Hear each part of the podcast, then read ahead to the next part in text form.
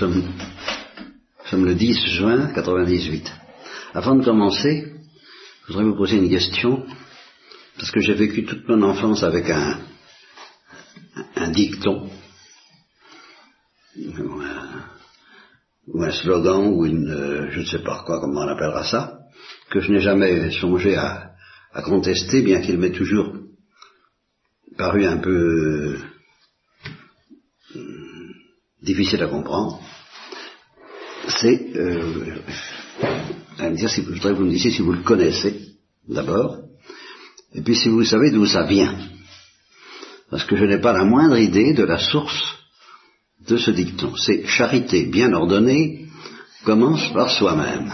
Bon, alors est-ce que vous connaissez ce dicton et est-ce que, l'une d'entre vous pourrait me dire d'où ça vient Quelle est la source Autre que la sagesse populaire, personne n'en sait plus que moi sur ce point. Personne n'a eu la moindre curiosité, que j'ai jamais eue d'ailleurs jusqu'à présent, euh, que ce matin, parce qu'il se trouve que ce dicton a pris une importance considérable à mes yeux, et, et puis voilà. Bon, vous n'en savez pas plus que moi, c'est bien. Alors, deuxième chose, avant de commencer, plutôt pour commencer cette fois un peu plus sérieusement, vous allez commencer à soupçonner pourquoi ce dicton a une certaine importance à mes yeux, et en fait bien plus grande que vous n'imaginez pour le moment, mais je vous réserve des petites surprises. Mère bien-aimée, en méditant alors, il n'y a pas de plus grand amour que de sa vie pour ceux qu'on aime. Bon, mère bien-aimée, en méditant ces paroles de Jésus, j'ai compris combien mon amour pour mes sœurs était imparfait. J'ai vu que je ne les aimais pas comme le bon Dieu les aime. Ah, je comprends maintenant que la charité parfaite consiste à supporter les défauts des autres, à ne point s'étonner de leurs faiblesses, à s'édifier des plus petits actes vertu qu'on doit pratiquer, mais surtout j'ai compris que la charité ne doit point rester enfermée dans le fond du cœur. Personne, a dit Jésus, n'allume un flambeau pour le mettre sous le boisseau, mais on le met sur le chandelier, afin qu'il éclaire tout. Et elle souligne tout, elle en gros. Ça, c'est, tout ça, c'est, oui, c'est, en Italie, parce que c'est une citation. Mais alors, tout, elle écrit en gros, tous ceux qui sont dans la maison puis elle prend l'écriture, reprend l'écriture normale, il me semble que ce flambeau représente la charité, qui doit éclairer, réjouir non seulement ceux qui me sont les plus chers, mais tous, elle, tous, ceux qui sont dans la maison, sans excepter personne.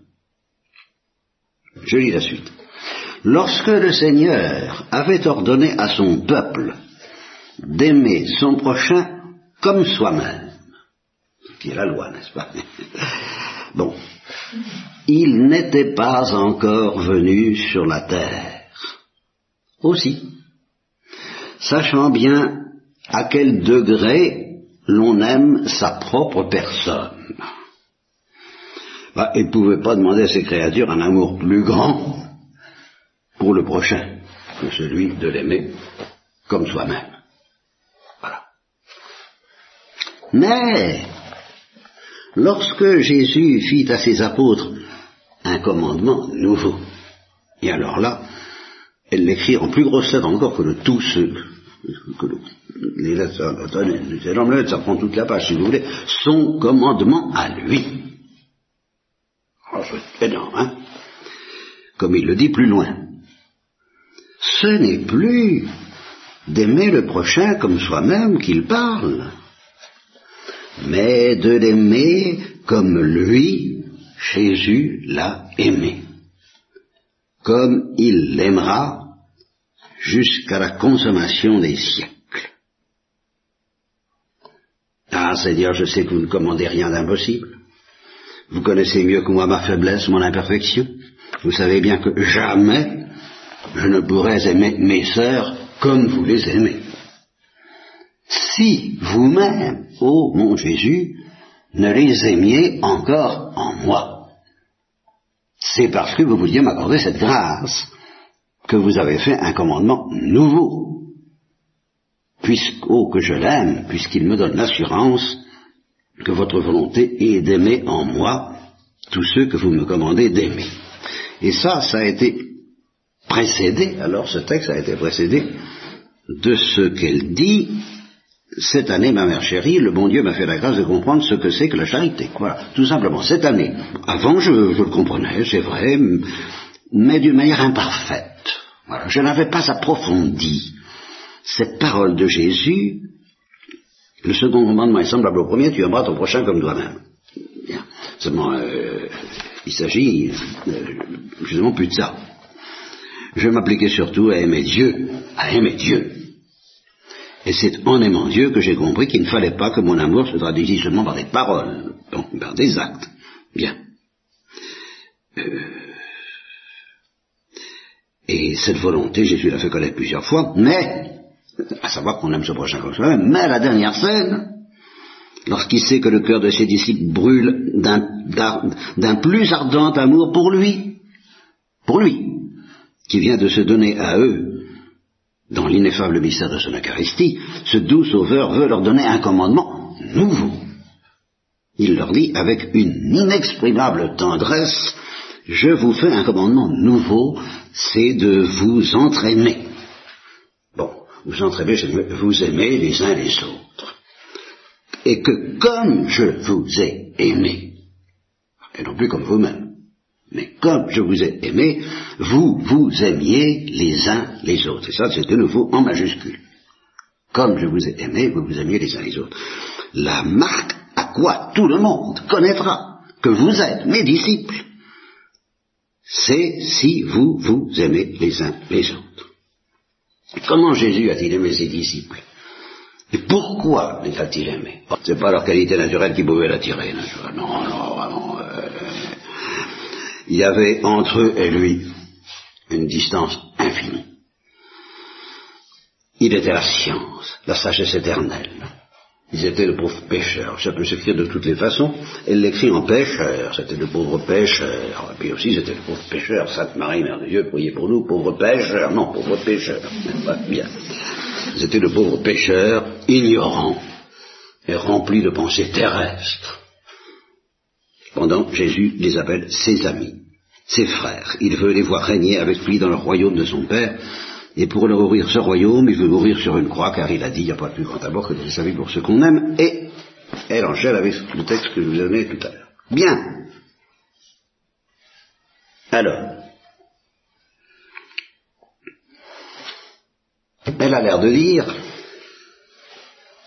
donc, que, normalement, donc, aimer son, euh, bien charité, bien ordonné, commence par soi-même, ben, c'est pas difficile, et je l'ai pratiqué toute ma vie, d'une manière très simple, dans le sens où on l'entend habituellement, y compris moi jusqu'à ce matin, à savoir, euh, il y, a un gâteau, tout le monde se sert, je prends la première part et la meilleure. Charité bien ordonnée commence par soi. Voilà exactement ce comment je comprenais ça jusqu'à présent. Seulement ça, c'est la loi naturelle. Et justement, étant donné qu'on s'aime spontanément de cette façon-là, sans, sans, aucune difficulté, eh bien, il nous est demandé, et ça fait partie de la loi, et alors là de la loi, pas de la loi surnaturelle, d'aimer son prochain comme soi-même, et Jésus précise ce que vous voudriez qu'on vous fasse à vous, c'est-à-dire qu'on vous donne la plus grosse part, eh bien faites-le pour les autres, donnez-leur la plus grosse part. Nous sommes en plein dans la loi naturelle, aimer son prochain comme soi-même. Tout ce que vous voudriez qu'on vous fasse, à vous, eh bien, faites-le pour les autres, bon, et vous êtes dans la loi naturelle. Très bien. C'est pas de ce point de vue-là qu'on dira charité bien ordonnée commence par soi-même. La charité bien ordonnée dans la loi naturelle, c'est plutôt de penser aux autres avant de penser à soi. Il n'y a aucun doute. Dans la loi naturelle, c'est ainsi. Il y a la loi surnaturelle.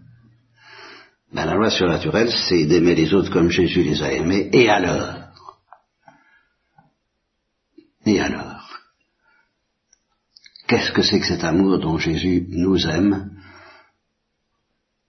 Elle le, laisse entrevoir, mais nous allons le préciser énergiquement avec Joseph Avelendez, en disant ben, il pas tellement, c'est pas pour leur qualité naturelle. Non.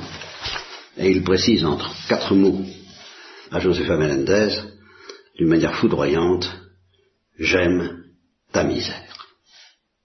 Alors là, ça c'est vraiment nouveau. Ça c'est le commandement nouveau. Et alors là, si on intègre bien, si on intériorise bien que la manière dont Jésus nous aime, c'est d'aimer notre misère, alors là, on se met à entrevoir le sens du dicton charité bien ordonnée commence par soi-même. Parce que quand il s'agit d'aimer nos frères, eh bien, euh, comme Jésus les a aimés, il s'agit d'aimer leur misère. Ce qui n'est pas très facile, et ce que Thérèse d'Enfant Jésus euh, explique assez en détail comment elle fait pour aimer la misère de ses sœurs? Nous ça vient d'une chose, c'est que depuis des années et des années, elle qui n'avait pas compris la charité fraternelle, elle avait compris l'originalité du commandement nouveau, à savoir que Jésus aimait sa misère. Et elle avait appris déjà à l'école de Jésus à aimer sa misère, à elle, comme un cadeau que Jésus mendiait de sa part à genoux en lui disant à genoux donne-moi ta misère, j'aime ta misère, je convoite ta misère, j'ai envie de la prendre sur mon cœur pour la guérir, aie pitié de moi, donne-moi ta misère. Alors ça, elle l'avait entendu à sa manière, comme Joseph Menendez l'a entendu, et elle s'était mise progressivement à pratiquer de manière parfaite ben, ce que j'appellerais la charité envers soi-même, selon le commandement nouveau. Euh, celle qui euh, commence justement euh, charité bien ordonnée, charité parfaite, charité surnaturelle bien ordonnée commence par soi-même et c'est le plus dur. Ce qu'il y a de plus difficile, ben, c'est d'aimer notre misère comme Jésus aime notre misère. Alors ça, c'est la lutte de toute une vie. Et ça a été la lutte de Thérèse Jésus jusque justement euh, à cette époque où elle s'est mise à comprendre la charité envers les autres, à force de comprendre la charité envers elle-même, parce qu'elle a petit à petit appris à s'aimer, à aimer sa misère comme Jésus aimait sa misère. Et elle est devenue une championne de cet amour surnaturel pour les autres qui s'enracinent dans l'amour surnaturel de nous-mêmes, c'est-à-dire de notre misère. Et la preuve que c'est difficile, c'est que le curé d'Ars dit, mais notre misère, c'est soit attention, Demandez pas à connaître votre misère trop vite, c'est terrible, c'est épouvantable, soyez prudente, oh là là, la misère, connaître sa misère, c'est le désespoir. Et alors il a fallu qu'il apprenne lui aussi, je ne sais pas comment. Mais Jésus lui a appris par d'autres voies que le charisme de Joseph Menendez et celui de l'enfant Jésus, par des voies qui lui sont propres et que je ne me cherche pas à approfondir ce matin, parce que nous n'allons pas parler du curé d'Ars, hein, on a assez à faire comme ça, à parler de, Thérèse et de la vérité générale, mais il a dû apprendre lui aussi Saint-Esprit à lui faire sentir j'aime ta misère, mais comment il a fait pour le faire apprendre au curé d'Ars? J'en sais rien, mais pendant longtemps, le curé d'Ars a été complètement incapable d'aimer sa misère. Il était désespéré par elle. Il ne pratiquait pas euh, la charité bien ordonnée. Il, ne la pratiquait pas comme ça, en tout cas avec cette lucidité que Jésus inflige à Joseph Menendez en disant mais si, mais si, il revient, j'aime ta misère, j'aime ta misère, j'aime ta misère, et par conséquent, euh, aime-la à ton tour pour me la donner. Et d'une autre façon, pour 13 ans il a fait, il a fait pareil. Alors, euh, ce commandement est d'une difficulté invraisemblable. Aimez vos ennemis. Ça, c'est la loi naturelle mais bénissez ceux qui vous maudissent, tendez la joue, soyez... Euh, mais quel est notre pire ennemi? C'est nous-mêmes. Alors, nous aimer comme étant, comme, de l'amour dont on aime les ennemis, nous aimer nous-mêmes de l'amour dont nous aimons les ennemis, vous, savez faire ça, ça, ça c'est du trapèze volant. Mais c'est un trapèze volant qu'il faut peut-être essayer de s'y mettre un peu quand même, parce que, parce que, c'est vraiment bien le commandement nouveau. Nous sommes bien en morale chrétienne et pas du tout en morale naturelle, n'est-ce pas? C'est que ça repose sur la folie miséricordieuse de Dieu.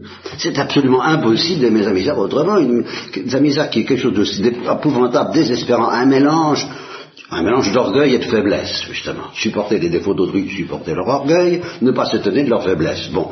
Et puis ça fait un, agréable mélange, un horrible mélange qu'on appelle notre misère. S'il y avait que la faiblesse, ce serait pitoyable. S'il y avait l'orgueil, ce serait terrifiant. Mais c'est déjà terrifiant parce qu'il y a tout de même beaucoup d'orgueil dans tout ça, dans ce paquet de misère, et c'est pour ça que c'est horrible que le curé d'Ars disait, oh là là, allez-y doucement, c'est à cause de la présence de l'orgueil dans la faiblesse. Le mélange là, c'est ce que le Créateur s'appelait la misère, c'est ce que Jésus appelait aussi la misère. J'aime ta misère, c'est pas seulement ta faiblesse, ta faiblesse, c'est rien, je l'excuse, je la bénis. Mais euh, même ton orgueil, dans la mesure où c'est pas de ta faute, où c'est l'orgueil originel, où il est inscrit dans tous les pores de ta peau, où c'est du sel qui sort de toutes tes actions, qui sale toutes tes actions, y compris les meilleures, et où tu n'y peux rien, où tu peux pas t'empêcher d'être orgueilleuse à tout instant, j'aime ton orgueil. Oh là là parce que c'est le cadeau que je te demande de me faire. Bon, mais vous êtes fou, oui, je suis fou d'amour. Mais si tu m'aimes, tu aimes ma folie. Veux-tu entrer dans ma folie? Et si tu entres dans ma folie à fond, tu diras pareil, ta misère. Et si tu refuses, alors là, c'est plus l'orgueil qui te sort du les de la peau, c'est l'orgueil des anges, qui ont refusé d'entrer dans ma folie. Alors là, c'est une autre, ça c'est autre chose. Ça c'est autrement grave. Celui qui refuse d'aimer sa misère, parce que Jésus aime sa misère, comme un cadeau que Jésus mendie à tout instant, alors celui-là, c'est pas à cause de sa misère, c'est à cause de sa liberté. Comme les anges. Et alors là, il recommet pour son compte le péché des anges. Donc, je vous dirais, pour vous, avant de vous abandonner, ne vous aimez pas les unes les autres, n'essayez pas, c'est trop calé pour vous, ou tout au moins aimez-vous les unes les autres, comme vous vous aimez vous-même, oui, de la loi naturelle. Au point de vue de, la, charité fraternelle, la loi naturelle, la loi naturelle. Mais au point de vue de la charité surnaturelle, commencez par vous, et c'est pas fait. Parce que vous aimez d'une charité bien ordonnée, comme Jésus vous aime, c'est-à-dire en aimant votre misère, c'est entrer dans sa folie. Vous n'y êtes pas encore entré suffisamment. Acceptez-vous d'entrer dans cette folie, acceptez-vous de vous aimer vous-même, de vous aimer vous-même dans votre misère, à cause de votre misère, comme brebis égarée, parce que c'est ça que Jésus aime. Et qu'il faut, et que c'est le cadeau le plus précieux. C'est un cadeau qui a un prix infini parce qu'il est fou. S'il n'était pas fou, ça, ce serait la plus abominable des, des, cadeaux à faire. Ce serait le contraire des cadeaux. Ce serait une, attaque, une blessure, infliger sa misère à quelqu'un. Mon Dieu, quelle horreur Ce serait la pire des horreurs. Mais comme il est fou, c'est un cadeau. Et comme il est fou d'amour, ben, lui faire ce cadeau, aimer ce cadeau à lui faire, c'est la seule manière d'entrer dans sa folie d'amour. Et c'est là que joue votre liberté.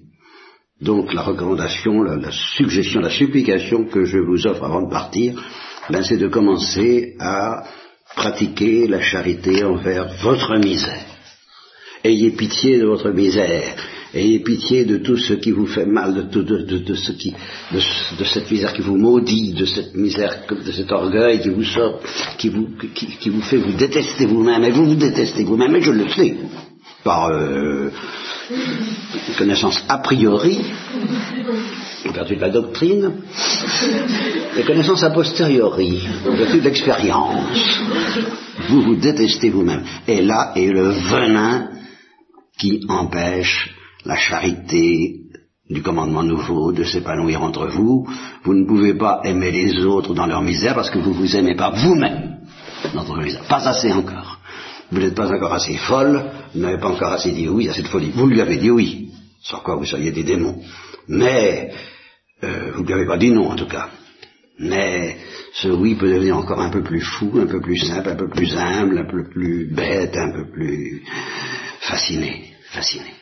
Laissez-vous fasciner par la folie qui cherche en vous, qui cherche en vous plus de misère encore, plus noire, plus sombre, plus ténébreuse, plus douloureuse, et qui dit donne-la-moi, donne-la-moi, je t'en supplie, aime-la parce que c'est le trésor que tu as à me donner et dont je vais faire ma joie, donc la tienne, pour l'éternité.